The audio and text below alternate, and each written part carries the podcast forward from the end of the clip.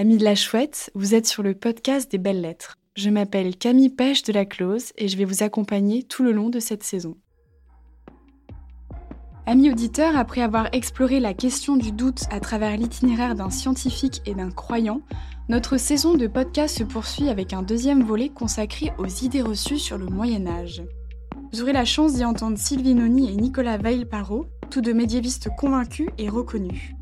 Leur lecture du Moyen Âge ne manque pas d'originalité et je dirais même de fraîcheur, comme vous allez l'entendre d'ici quelques minutes.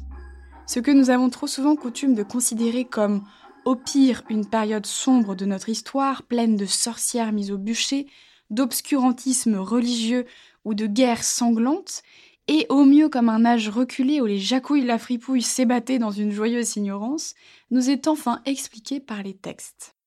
Avant de nous plonger avec ardeur dans la conversation, j'aimerais présenter un peu plus longuement nos deux invités du jour.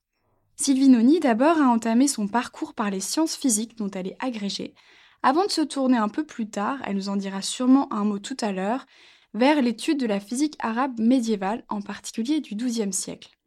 Passer de physicienne à historienne des sciences peut avoir quelque chose de déroutant, mais en réalité, vous avez surtout choisi, Sylvie, de changer de focale dans votre travail, d'en agrandir le champ en quelque sorte. Vouloir comprendre d'où la physique tire ses racines, comment elle s'est déployée au fil des siècles, par quel biais et selon quel manuscrit, mais aussi grâce à quel penseur ou passeur, donne tout son sens à ce qui la constitue aujourd'hui, comme ensemble de connaissances bien sûr, mais aussi de représentations. Dans la lignée de vos premiers travaux, vous avez noué connaissance avec Violaine Giacomoto Chara, plutôt spécialiste des textes de la Renaissance, avec qui vous avez publié au Bellette l'année dernière un passionnant petit essai intitulé La Terre plate, généalogie d'une idée fausse, auquel nous ne manquerons pas de faire référence dans cet épisode. Le mythe selon lequel au Moyen Âge il était couramment admis et surtout enseigné que la Terre était plate fait également partie, Nicolas Veil-Parot, des idées reçues que vous cherchez à combattre.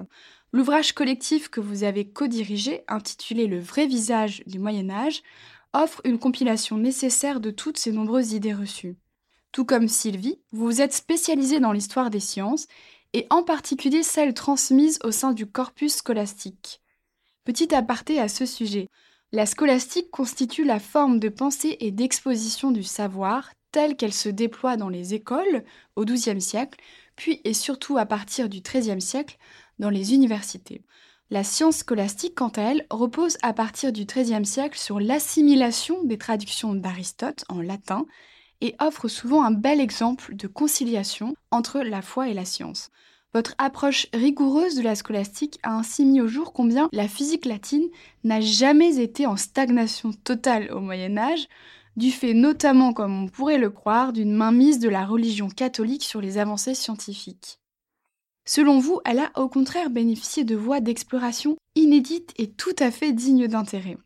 Par exemple, vous avez publié deux livres aux belles qui témoignent de certains défis intellectuels posés aux penseurs médiévaux.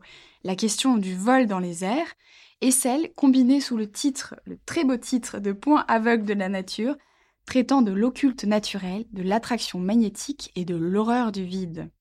Il me semble que vos recherches se plaisent à aborder les confins de la science, ces zones de la pensée où elle se heurte à des réalités inaccessibles. C'est aux confins, selon vous, que la science a pu déployer toute la profondeur de sa rationalité au Moyen Âge, se confrontant paradoxalement à ce qui lui échappait le plus. Les confins, justement, me font penser par analogie aux antipodes, sources de tant de fantasmes tenaces dont nous parlerons plus tard. Nous nous y rendrons notamment dans la deuxième partie de l'épisode à travers un extrait décoiffant d'un certain Jean de Mandeville, voyageur autoproclamé du XIVe siècle dont les écrits connurent un formidable succès. Notre but, vous l'aurez certainement compris, amis auditeurs, sera ici de dessiner en remontant aux sources un itinéraire plus assuré au milieu de toutes les idées fausses et de tous les préjugés qui envahissent le Moyen Âge, lieu de la forcerie par excellence. Nos deux guides, Sylvie Noni et Nicolas Veilparo, mettront en lumière grâce à des sources qu'ils ont étudiées avec soin des années durant, à la fois ce qui a mené vers nos représentations biaisées du Moyen Âge, là on fait un petit clin d'œil à notre ami Voltaire, mais aussi et surtout ce qui conduit actuellement à leur remotivation en grande partie idéologique. Alors pourquoi toutes ces platitudes sur le Moyen Âge ont la dent si dure? Comment y remédier? Et quelles sont plus largement les menaces qui pèsent sur notre façon d'étudier et d'enseigner l'histoire des sciences? Je laisse la parole à nos deux invités pour une conversation libre et aurai le plaisir de vous retrouver un peu plus tard. Alors, vous disiez, Camille, comment passer de la physique à l'histoire des sciences? Effectivement, c'est l'enseignement de la physique qui est aujourd'hui un petit peu illustré, agrémenté de quelques points d'histoire des sciences, mais c'est vraiment de l'ordre de la cosmétique souvent. Et justement, dans cette cosmétique, il y a euh, des choses assez euh, surprenantes. En physique du mouvement, qui est une question qui me passionne, les ouvrages, les manuels du secondaire sont illustrés généralement de deux types de textes, des sources venant d'Aristote ou des résumés d'Aristote, et 20 siècles plus tard, des textes originaires de Galilée. J'ai bien compté, oui, 20 siècles.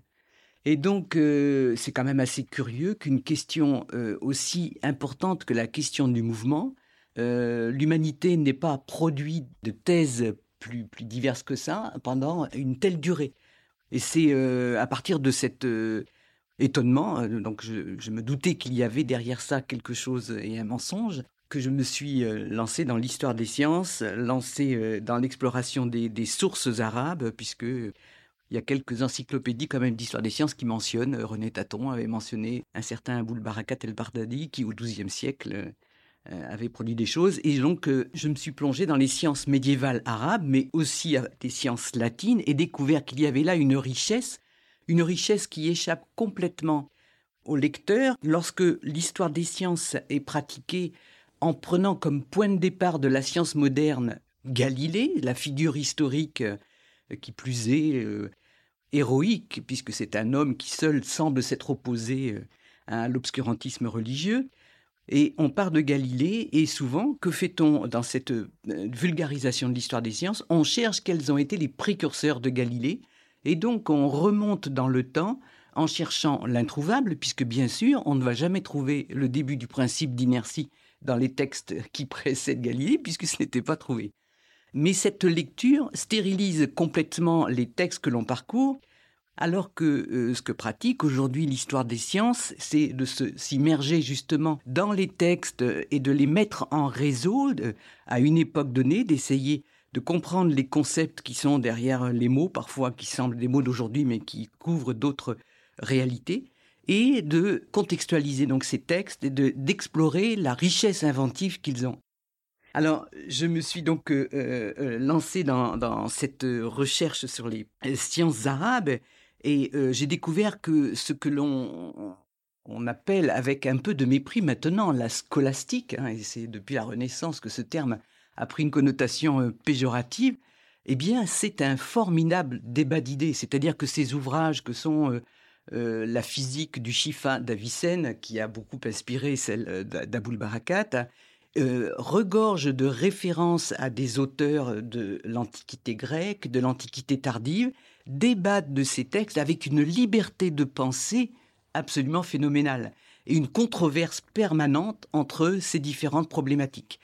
Voilà, je ne peux pas rentrer davantage dans le détail, mais on est dans une situation où on découvre un monde qu'on nous avait caché et euh, qui n'a rien à voir avec une scolastique stérile et des vieux barbus en train d'affronter, euh, euh, de s'affronter à coups de stéréotypes les uns les autres. C'est une invention permanente et il faut vraiment plonger dans ces textes pour y avoir accès. Oui, c'est ce que vous avez dit, Sylvie, va tout à fait aussi dans le sens de la scolastique latine. Je dirais que la scolastique latine est encore plus mal servie par les idées reçues, puisque euh, si on, disons que l'opinion commune euh, sait quelque chose des mathématiques arabes, par exemple, en revanche, elle suppose que la scolastique latine est simplement une vaste ratiocination euh, stérile, effectivement. je dirais que le, savoir latin, la science latine, est le lieu du dénigrement par excellence, puisque le Moyen Âge lui-même est vu de manière obscure, donc son savoir est vu de manière obscure. Et euh, vous le disiez, le procès de Galilée jette une lumière noire rétrospective sur euh, cette, euh, cette période. Alors, les histoires générales des sciences essayent de sauver quelques, quelques individus, comme Pierre de Maricourt, qui a fait des, expériences intéressantes sur l'aimant, parce que, évidemment, ça ressemble à l'expérimentation moderne. Effectivement, ça s'en rapproche, c'est même très proche. Mais évidemment, le reste de la scolastique est considéré comme purement stérile, purement spéculatif, purement sophistique. Je crois que de façon générale, il y a une confusion entre la, sophistique et la scolastique dans l'esprit des gens, de beaucoup de gens. En fait, le, savoir scolastique, je pense, souffre de, cette euh, vision effectivement négative du Moyen Âge. J'avais essayé de relever un peu les, quelques points de dénigrement. Euh, le Moyen Âge est présenté comme une régression opposée à l'Antiquité. Bon, ça, c'est un héritage des humanistes. Euh, c'est l'âge des ténèbres opposé à la modernité. Ça, c'est l'héritage des Lumières et de l'époque euh, moderne. C'est l'arriération des Latins par rapport aux splendeurs de la civilisation arabo-musulmane. Ça, c'est un thème qui est très à la mode depuis une quarantaine d'années pour des raisons idéologico-politiques sur lesquelles nous n'entrerons pas. Inversement, et là, Camille, vous citiez les visiteurs, c'est-à-dire qu'il y a aussi une sorte d'exaltation du Moyen Âge qui a aussi euh, des raisons complètement fausses. Hein. Donc, euh, âge de la foi et de la prouesse opposé à la raison froide et calculatrice. Ça, c'est le romantisme. Âge de la simplicité, de la proximité avec la nature, les troubadours, les communautés paysannes opposées à l'âge industriel urbain. Ça, c'est les mouvements folkloriques, euh, les 68 arts, un peu. Hein. Et puis, il y, a, les siècles mystérieux pleins de magie qui s'opposent à la banalité du quotidien. Bon, ça, évidemment, c'est le New Age et l'heroic fantasy. Voilà, donc là-dedans, il n'y a pas beaucoup de place pour le savoir scolastique qui est euh, à la fois tristement et superbement rationnel. L'ouvrage que nous avons conçu avec euh, Violaine Giacomotto concentre à peu près tous les stéréotypes euh, que vous venez d'évoquer et puisqu'on nous sommes interrogés sur euh, la généalogie de cette idée fausse, au Moyen Âge, on croyait que la Terre était plate, qui a euh, la vie très dure. Nous ne sommes pas du tout les premières à la combattre. Il y a, nous avons eu des prédécesseurs euh, très nombreux, des historiens, des historiens des sciences qui, au XXe siècle, se sont penchés sur la question. Il y a un, médiéviste anglais, Russell, qui a fait un livre sur l'invention de la Terre plate, qui est court mais, mais pertinent. Parmi les, historiens, les historiens des sciences qui ont beaucoup euh, travaillé à, dénoncer bien avant nous euh, cette fake news sur la Terre plate, euh, il y a un médiéviste qui s'appelle Jacques Hirsch et qui est bien assez connu avec son texte Le Moyen Âge, une imposture. Mais aussi, il y a tous les travaux de recherche érudites en géographie, dans l'histoire de la transmission des savoirs géographes, et là, nous avons abondamment utilisé le travail de Patrick euh, Gauthier d'Alcher sur la question et auquel on doit beaucoup, et ça se voit en lisant les références de notre bibliographie.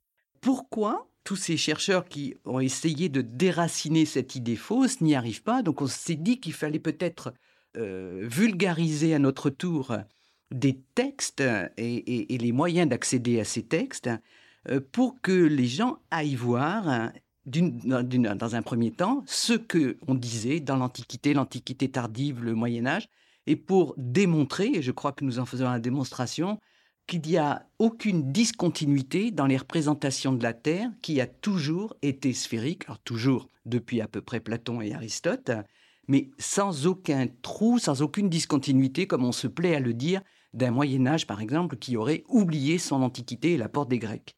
Donc, euh, euh, on a essayé dans un premier temps de démontrer ça, et jusqu'au texte de la Renaissance, et là, Violaine a une connaissance absolument prodigieuse des textes du Moyen Âge et de la Renaissance qui, qui permettaient d'illustrer cela. Ensuite, dans un deuxième temps, nous nous sommes demandé, mais pourquoi et qui a fabriqué cette fake news? Parce que euh, cette fake news, par exemple, si je suis allé regarder, moi, physicienne, l'histoire de l'astronomie de M. Delambre, qui est écrite au début du 19e siècle, euh, il n'est pas du tout encore atteint, lui, par cette idéologie du Moyen Âge qui aurait tout oublié euh, de l'Antiquité. Pas du tout. Il cite des tas de chercheurs, de, clercs et d'érudits qui, euh, au Moyen Âge, dans l'Antiquité tardive, au Moyen Âge, ont, bien sûr défendu la, thèse de la sphéricité de la Terre. Effectivement, le point de départ, il nous semble l'avoir trouvé, dans un premier temps, c'est Voltaire, qui a dans, une volonté de démontrer que effectivement l'Église avait fait peser un carcan sur la pensée euh, du Moyen Âge, sur la pensée scolastique, et qu'elle avait étouffé toute euh, avancée scientifique, eh bien, a repris d'autres fake news qui lui permettaient d'alimenter cette affaire. Il a repris par exemple l'idée que les pères de l'Église avaient défendu la platitude de la Terre comme étant un dogme euh, euh, intégré à la lecture de la Bible, ce qui est totalement faux. Donc, il pouvait vérifier ses sources, il n'a pas souhaité, parce qu'en fait, il voulait s'appuyer sur ces quelques éléments euh, pour pouvoir enchaîner sa démonstration sur le fait que l'Église s'était enfoncée euh, dans l'obscurantisme. Bon, il faut dire qu'à son époque, il y a le chevalier de la barre qui est torturé. Il y a quand même des éléments qui lui font objectifs, qui lui font redouter la capacité d'ouverture d'esprit de l'Église. Mais il fait une généralisation hâtive et il construit, à partir de Christophe Colomb, un personnage qui va être le héros du progrès. Et donc ça fait partie des, euh, stéréotypes que euh, évoquait tout à l'heure Nicolas. Il y a effectivement euh, cette idée que le progrès, il, a fallu l'incarner. Alors lui, il a choisi Christophe Colomb. D'autres ont choisi Magellan, d'autres ont choisi Copernic ou Galilée, parce que parfois on attribue la sphéricité de la Terre et sa découverte à Galilée, ce qui est une contre-vérité totale. En magnifiant Christophe Colomb, il a fait construire un héros du savoir laïque, de l'aventure de l'esprit, euh, s'opposant au dogme religieux. Et ce, dogme a s'appuyé sur d'autres représentations. Et là, il y a un autre acteur qui intervient.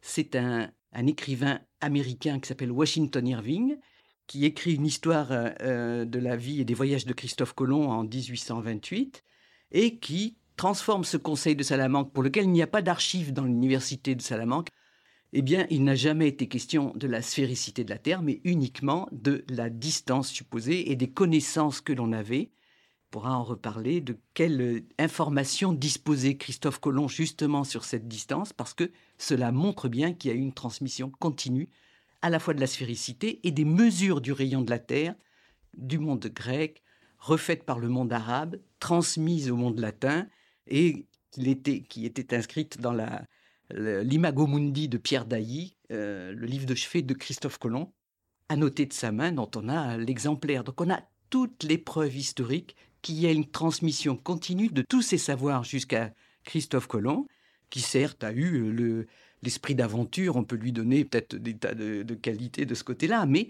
euh, pour, pour se lancer dans une traversée dont on ne savait pas la longueur, c'est vrai qu'on peut imaginer que c'était un peu inquiétant, mais il n'avait pas du tout peur de tomber au bord du monde occidental, comme beaucoup de gens le racontent encore aujourd'hui. Je, pensais aux dessins animés euh, de mon enfance, hein, même où on voyait Christophe Colomb affrontant euh, ces, méchants théologiens. Il disait, mais la, la terre est ronde comme ma tête, et les théologiens sortaient un marteau, écrase la tête de Colomb, il disait elle est plate maintenant, comme ta tête. Voilà, donc c'était le, la vulgarisation dans, les, ah dessins animés censés être amusants et pédagogiques. Dans la nuance. L'idée qui avait été forgée par euh, Washington Irving. Oui, tout à fait.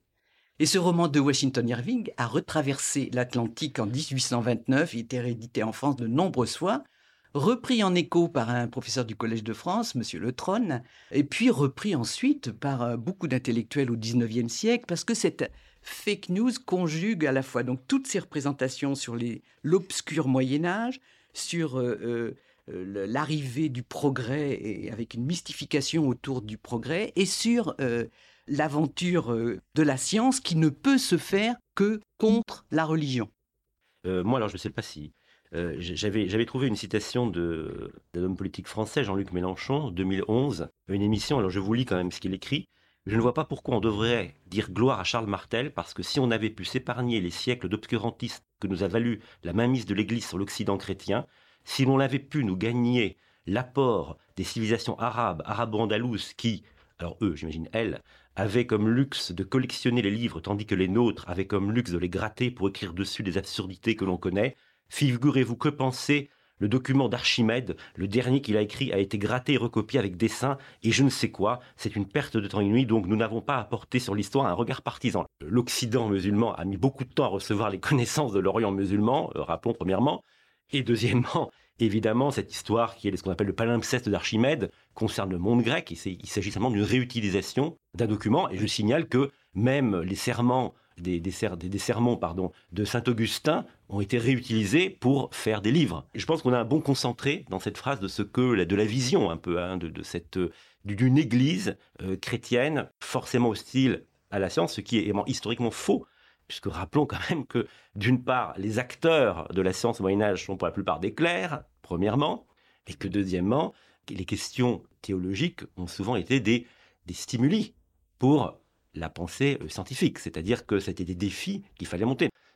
Mais en tous les cas, ce qu'on peut affirmer, c'est que sur la sphéricité de la Terre, il n'y a pas de contradiction, il n'y a pas débat entre l'Église, des premiers siècles chrétiens jusqu'à même l'Église catholique euh, de l'époque de Christophe Colomb, et donc tirer une généralité sur une opposition fondamentale entre euh, la science et la religion euh, à partir de, de toutes ces représentations et de, l'histoire de ces représentations est tout à fait faux, exagéré et, et, non pertinent, parce que ce qu'il faut regarder en détail, c'est comment évoluent ces idées à partir des textes et à partir de la pratique des savoirs, de l'enseignement, des, livres qui servent de manuels, y compris pour former les moines, qui contiennent tous euh, les représentations de la sphéricité issues par exemple des textes de Martianus Capella.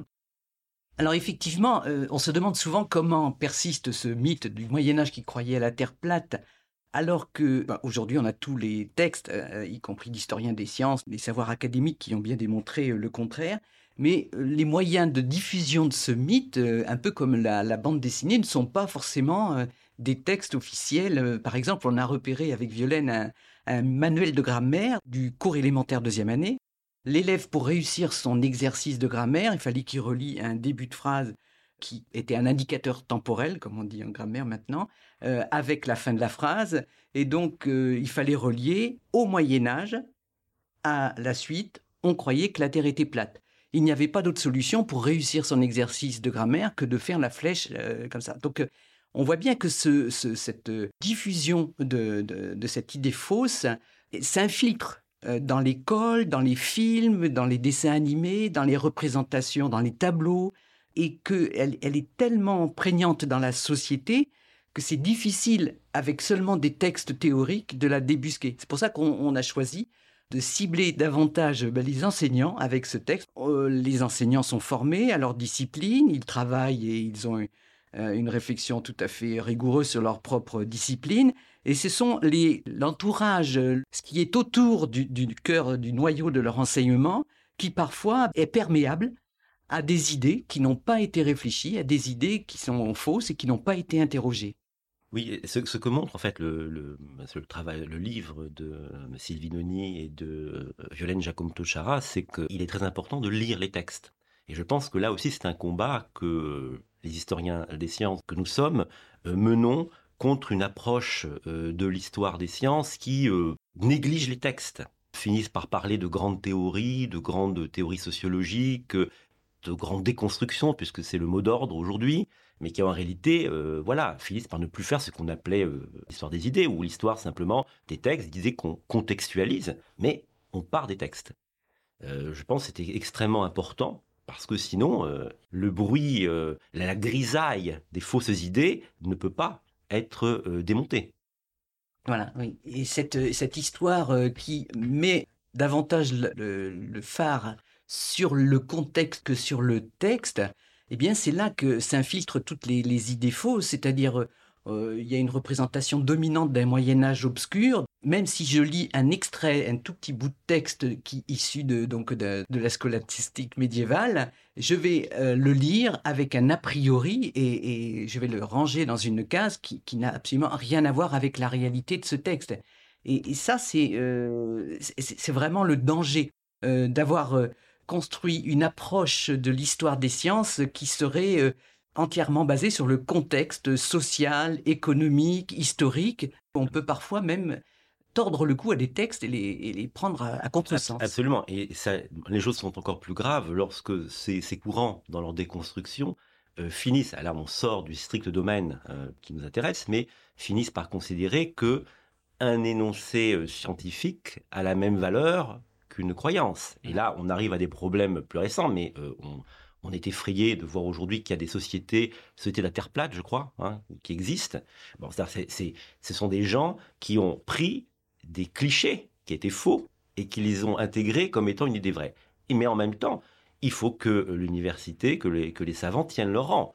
À force de tout relativiser les savoirs, eh bien effectivement, si on dit que tout énoncé a la même valeur, que peut-on répondre à mm. des gens qui aujourd'hui affirment que la Terre est plate, voyez oui, et la période qu'on vient de traverser, moi je trouve, a été une, un désastre pour la science. Euh, je pense que c'est une bérésina même. C'est-à-dire que le, défilé des chercheurs en épidémiologie qui disaient un peu tous le contraire les uns des autres, euh, ça a alimenté un discours euh, complotisme, on pourrait dire un discours de méfiance surtout vis-à-vis de la science. C'est-à-dire il n'y a plus de science, tout se relativise, tout est bon. On entend des gens vous dire bah, qu'ils ont bien compris la notion de révolution scientifique de Thomas Kuhn, puisqu'ils savent que même si aujourd'hui on, défend tel savoir, il pourrait être pulvérisé demain par quelqu'un qui arriverait comme Galilée sur son cheval blanc. Et donc, voilà, une vulgarisation euh, de bas niveau des concepts qui ont effectivement travaillé l'histoire des sciences, comme le concept de révolution scientifique, cette vulgarisation de bas niveau produit des dégâts euh, terribles.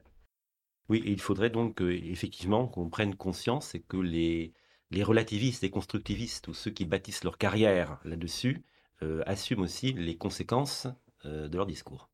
Tout à fait.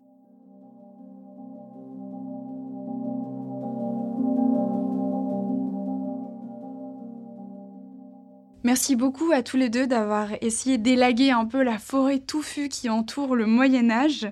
À présent, on va poursuivre la discussion autour de textes qui seront au nombre de trois. Et on commence avec un extrait des Somnambules d'Arthur Kussler. Avec cette somme, le journaliste britannique Arthur Kussler entame une œuvre monumentale dans laquelle il analyse la grandeur et les misères de la condition humaine. Les somnambules, ce sont les hommes de science, Copernic, Kepler, Brahe, mais aussi Galilée, qui ont ouvert la voie à l'univers newtonien. Ces derniers ont, d'après Kussler, hérité des brouillards du Moyen Âge époque qu'il juge avec de nombreux raccourcis, voire même avec certaines idées fausses. La vie médiévale, dans ses aspects typiques, évoque un rituel tyrannique de sauvegarde contre l'épidémie envahissante du péché, de la culpabilité, de l'angoisse. Mais rituel impuissant, tant que Dieu et la nature, le Créateur et la création, la foi et la raison demeuraient séparés. Le prologue symbolique du Moyen Âge, c'est Origène qui s'émascule ad gloriam Dei. L'épilogue résonne dans les voix chevrotantes des derniers scolastiques. Le premier homme avait-il un nombril? Pourquoi Adam mangea-t-il une pomme et non une poire? Quel est le sexe des anges et combien d'anges peuvent danser sur une tête d'épingle? Si un cannibale et tous ses ancêtres ont vécu de chair humaine, de sorte que les parties de son corps appartiennent toutes une à une à des propriétaires différents qui viendront les réclamer le jour de la résurrection, comment ce cannibale se lèvera-t-il pour répondre au jugement? Problème que saint Thomas d'Aquin examina fort sérieusement. Quand l'esprit est divisé, ces compartiments, qui devraient se compléter mutuellement, se développent dans l'autonomie isolée de la réalité. Telle est la théologie médiévale, coupée des sciences de la nature, privées de l'équilibre qu'elles auraient fourni. Telle est la cosmographie médiévale, divorcée de la physique. Telle est la physique médiévale, séparée des mathématiques. La cosmologie d'une époque donnée n'est pas le résultat d'un développement scientifique unilinéaire, mais plutôt le symbole le plus frappant, le plus imaginatif de sa mentalité, de ses conflits, de ses préjugés, de ces modes particuliers de duplicité intellectuelle projetés dans l'immensité du noble firmament.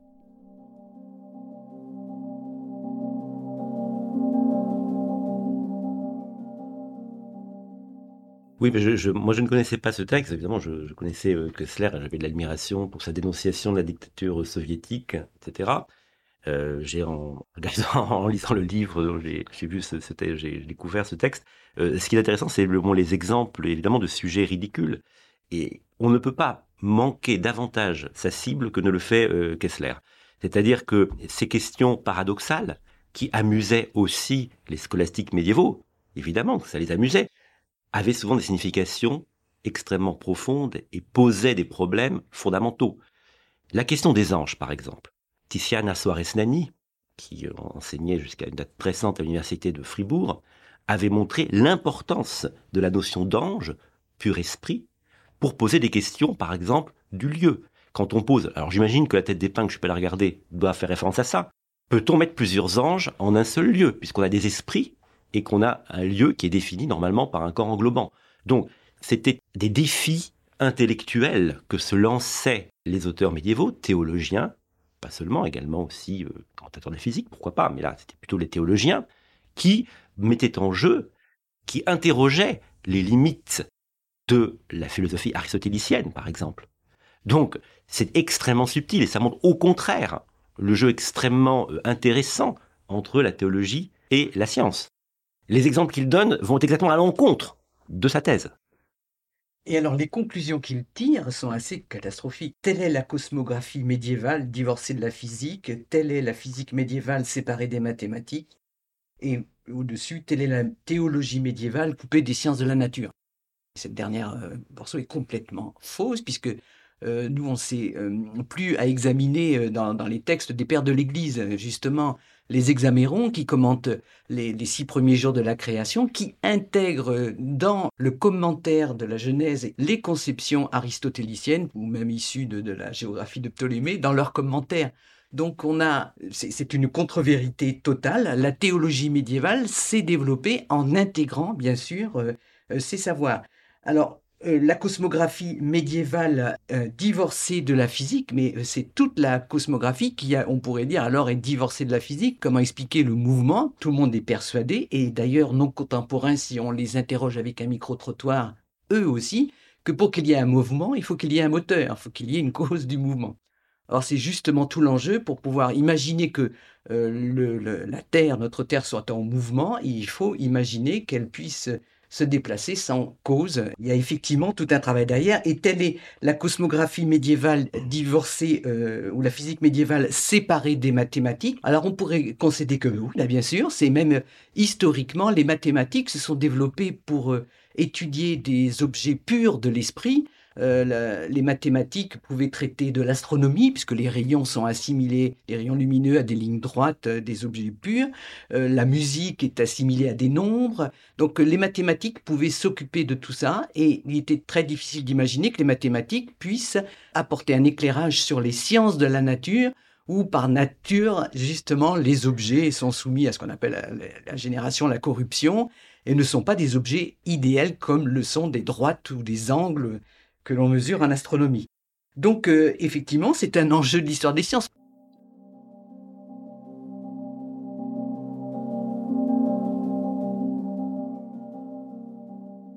À présent, on va remonter quelques siècles en arrière avec Guillaume de Conches et ses traités intitulés Philosophia et Dragmaticon. Guillaume de Conches est l'un des intellectuels majeurs du XIIe siècle, un maître fameux lié à la non moins fameuse école de Chartres qui rayonna durant la Renaissance du XIIe siècle. Parmi une œuvre fournie et tombée dans l'oubli hélas, reposant sur la pratique de la glose, la Philosophia et le Dragmaticon sont deux ouvrages à visée encyclopédique. Ils tentent d'y percer les secrets de la nature et de la création. Le philosophe. Comme nous l'avons dit précédemment, la Terre est l'élément placé au centre du monde, et pour cette raison le plus bas car dans tout objet sphérique, ce qui est au centre est le plus bas. Et comme elle est le plus bas, elle n'a pas où descendre. Elle n'a donc pas besoin d'être soutenue par quoi que ce soit. Puisque nous en avons dit suffisamment là-dessus, n'en parlons pas. Quant à ce que dit Thalès, que la Terre est portée par l'eau comme un bateau, ou ce qu'ont dit certains, que la Terre court sans qu'on le perçoive, puisqu'elle se meut dans l'infini, Inutile pour nous de le démentir, puisque c'est évidemment faux. Le duc. Peu m'importe de rejeter ces propos, mais j'ai des doutes sur la forme de la Terre. Voyons jusqu'où tu développeras ton sentiment là-dessus. Le philosophe. Certains, en bêtes qui font confiance à leur sens davantage qu'à la raison, ont dit que la Terre est plate. Où qu'ils se déplacent, ils ne perçoivent pas sa courbure je vais entreprendre de renverser cette opinion par des arguments vraisemblables. Si la Terre était plate, les eaux de pluie tombant sur Terre ne s'écouleraient pas de tous côtés, mais s'accumuleraient en un seul lieu et formeraient un lac. De plus, si la Terre était plate, une ville située à l'Orient aurait en même temps le matin et le midi, car dès qu'elle verrait le soleil, il serait au-dessus d'elle alors qu'une ville située à l'Occident aurait en même temps le midi et le soir. Plus les villes seraient proches de l'Orient, plus court serait l'intervalle entre le matin et le midi, plus long entre le midi et le soir. Mais plus les villes seraient proches de l'Occident, ce serait l'inverse. Il y a un argument philosophique qui prouve que la Terre est ronde. Puisque nous l'avons établi quand nous avons traité plus haut des éléments, je le passe sous silence ici. Le duc. Si la Terre est ronde, elle peut rouler. Le philosophe. Elle peut rouler. Elle ne roule pourtant jamais. La pierre qui est au fond de la mer peut être vue. On ne la voit pourtant jamais. Le duc.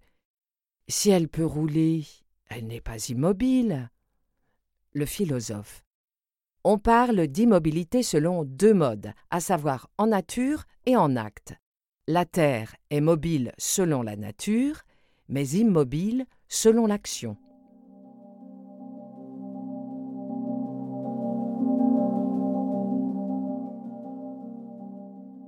Alors moi j'aime beaucoup la, première phrase, euh, et suivie de la deuxième justement, parce que comme nous l'avons dit précédemment, la Terre est placée au centre du monde et pour cette raison le point le plus bas. Mais la phrase suivante, car dans tout objet sphérique, ce qui est au centre est le plus bas, et comme elle est le plus bas, elle n'a pas où descendre, ben, montre que justement Guillaume de Conche relativise complètement la notion de bas et de haut, et il redéfinit cette notion de bas, c'est-à-dire l'endroit où les corps chutent, euh, qui est euh, vers dans la direction du centre de la Terre.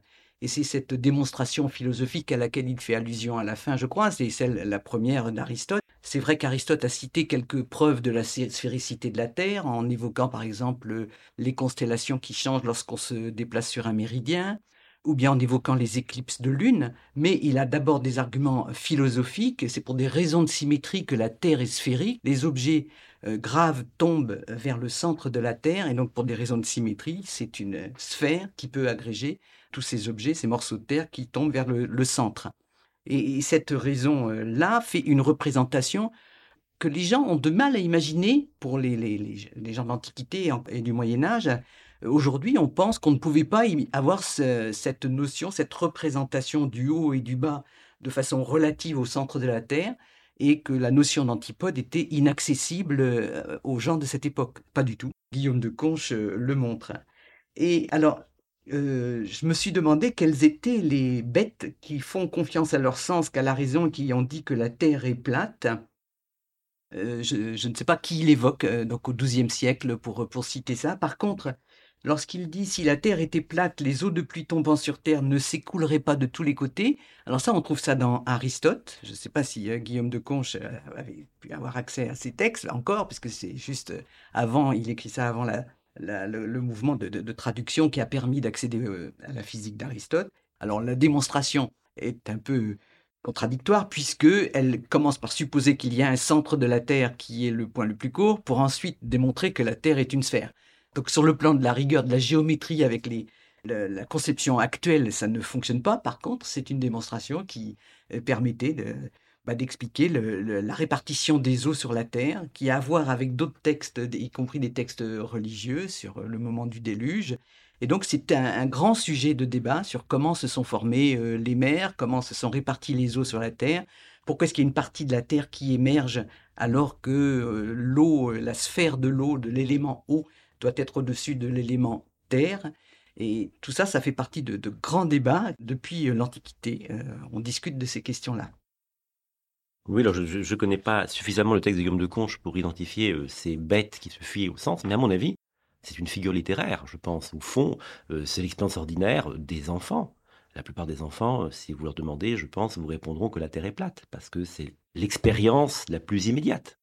Je ne suis pas sûr qu'il y ait des auteurs, en fait, derrière. Probablement non mais c'est une hypothèse. À ma connaissance, comme vous l'avez montré, il n'y a pas d'auteur. Donc c'est simplement, c'est une évidence. Alors rappelons d'ailleurs que après, ben, là on, est au XIIe siècle, on est avant la, avant les grandes traductions d'Aristote, comme vous l'avez rappelé, et euh, avec l'université, l'arrivée massive d'Aristote, on a des grands, des grands ouvrages que vous avez cités, en particulier ben, l'ouvrage du théologien Thomas d'Aquin, le point de départ, le tout début de la somme théologique, quand il prend l'exemple d'une évidence qui peut être démontré par différents biais, c'est la Terre ronde.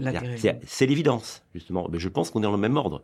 Face à cette évidence, on va créer une figure de, la personne bête qui se fie simplement à une expérience rapide de ses sens.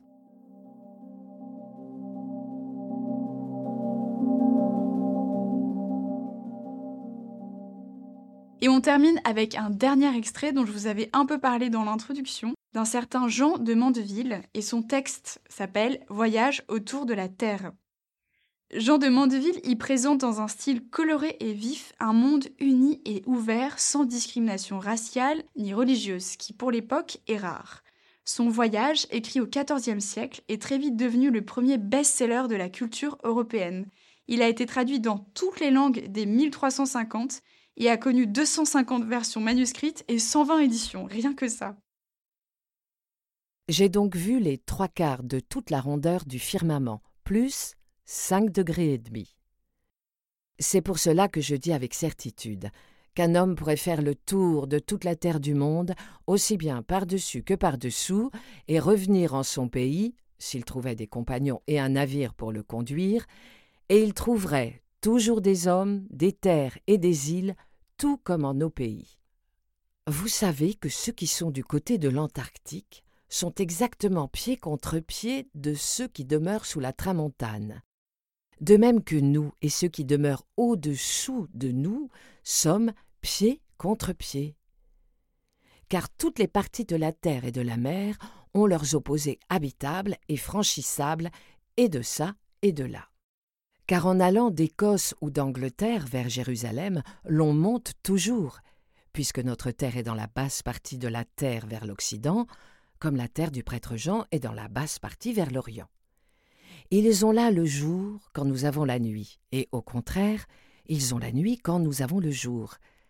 Car la terre et la mer sont de forme ronde, comme je vous l'ai dit, et ce qu'on monte d'un côté, on le descend de l'autre. Or, vous avez entendu dire que Jérusalem est au milieu du monde, et on peut le montrer par-delà avec une lance fichée en terre à l'heure de midi à l'équinoxe, qui ne fait d'ombre d'aucun côté. Et David témoigne dans le psautier qu'elle est au milieu du monde quand il dit Dieu a opéré le salut au milieu de la terre.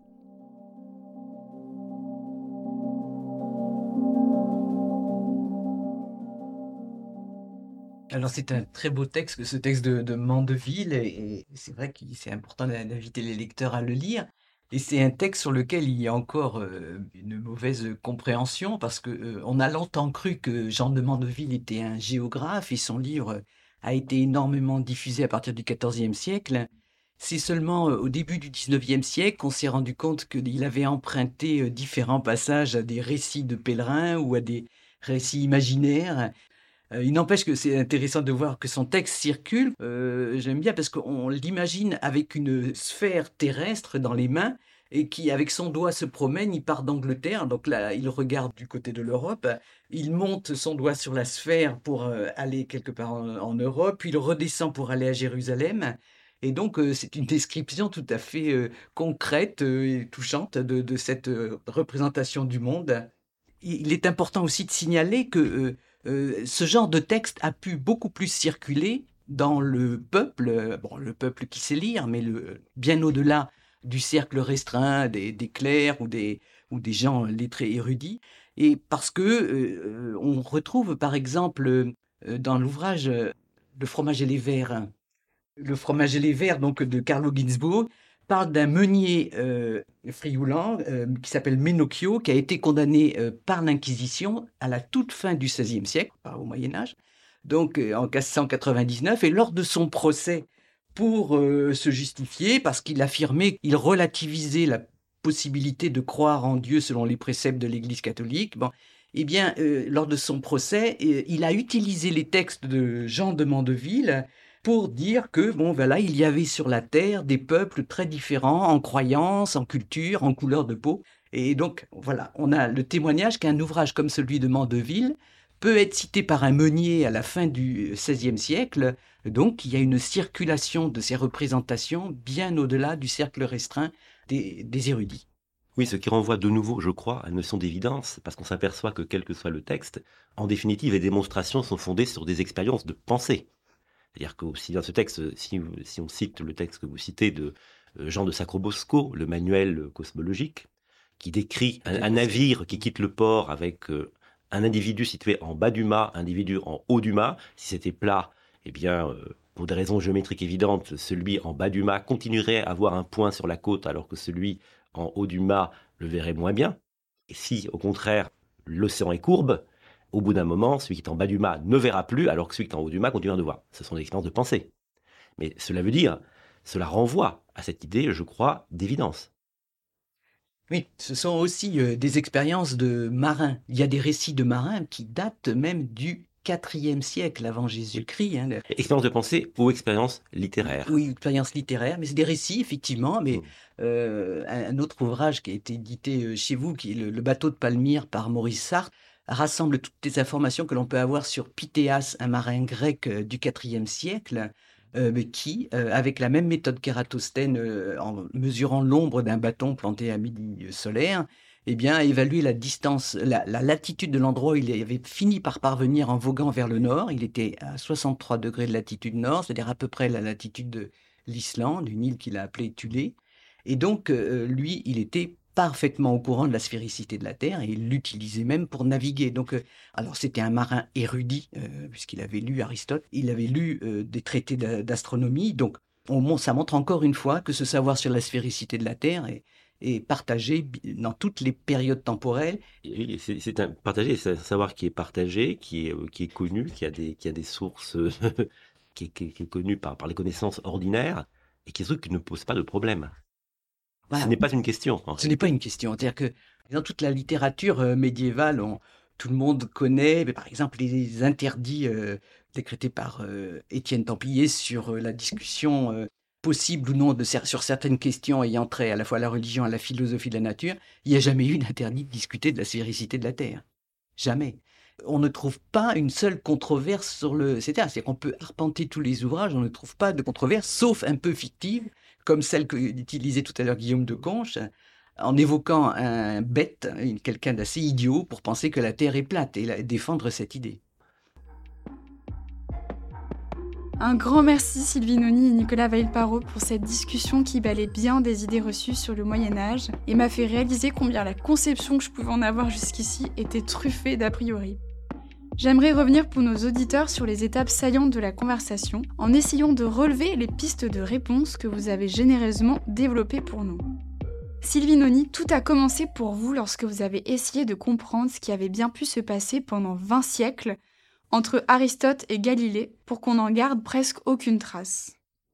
C'est ainsi que vous avez tiré un fil à partir de la physique arabe médiévale que vous ne cessez de remonter depuis, tant la richesse de vos trouvailles vous donne matière à repenser l'histoire des sciences.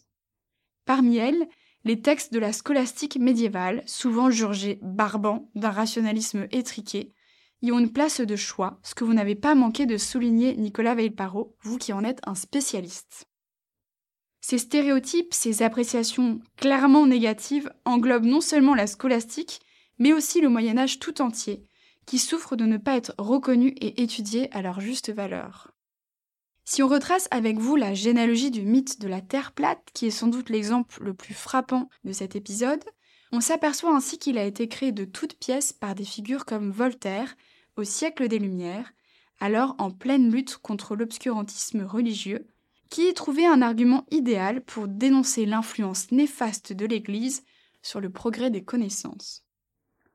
Il était alors plus avantageux pour lui de porter au nu un aventurier comme Christophe Colomb, dont l'image est restée jusqu'à nos jours celle d'un homme s'élançant sur sa caravelle sans savoir s'il pouvait faire oui ou non le tour de la Terre. Cela nous montre, mais je crois que vous auriez pu citer encore quantité d'exemples de ce type, que les rapports entre science et religion sont souvent simplifiés, c'est ce qu'a notamment caricaturé sans le vouloir le pourtant si brillant Arthur Kessler, puisque la théologie médiévale n'a pas du tout réfuté les savoirs de l'Antiquité comme il prétend le démontrer. Si toutes ces idées fausses se maintiennent aujourd'hui, vous l'avez montré tous les deux, c'est qu'elles sont transmises par bien d'autres biais que les savoirs académiques. Dessins animés, livres de vulgarisation et même livres de grammaire. Il importe donc de se référer aux bonnes sources et d'en démocratiser l'accès. On ne peut faire une histoire des sciences ou même une histoire des idées en se passant de l'étude des textes sur lesquels elles se fondent. Je crois que c'est pour vous la grande leçon à tirer de toute cette méprise sur le Moyen Âge. On ne lit pas assez les textes médiévaux. On ne les met pas assez en réseau alors que tout y est. Ouvrir un texte comme celui de Guillaume de Conches, érudit du XIIe siècle, ou comme celui de Jean de Mandeville, célébrissime en son temps pour son récit de voyage, suffit à attester que la sphéricité de la Terre avait tout d'une évidence à l'époque. Ce n'était même pas un sujet de débat. Le débat portait sur d'autres choses que vous avez esquissées tous les deux, comme l'immobilité de la Terre sur laquelle on reviendra dans le prochain épisode, mais certainement pas sur la sphéricité qui pourtant relevait à l'époque d'une pure expérience de pensée. On n'avait pas encore d'image indubitable au Moyen Âge pour prouver que la Terre était bien ronde. Et cela, je veux dire ce savoir théorique, marin comme savant, le partageait. Vous en conviendrez, l'idée de débattre encore et toujours sur une vérité qui n'a jamais vraiment fait débat depuis l'Antiquité ne manque pas de comique. L'histoire des sciences comporte bien d'autres incongruités et clichés que nous rencontrerons tout le long de cette saison, à commencer par celui des fameux somnambules décrits par Kessler, des hommes comme Copernic et Galilée, qui auraient à eux seuls révolutionné la phase de l'univers. La suite dans un prochain épisode en compagnie de l'astronome Denis Savoie et de la spécialiste de littérature Isabelle Pantin. A très vite, Amis de la Chouette.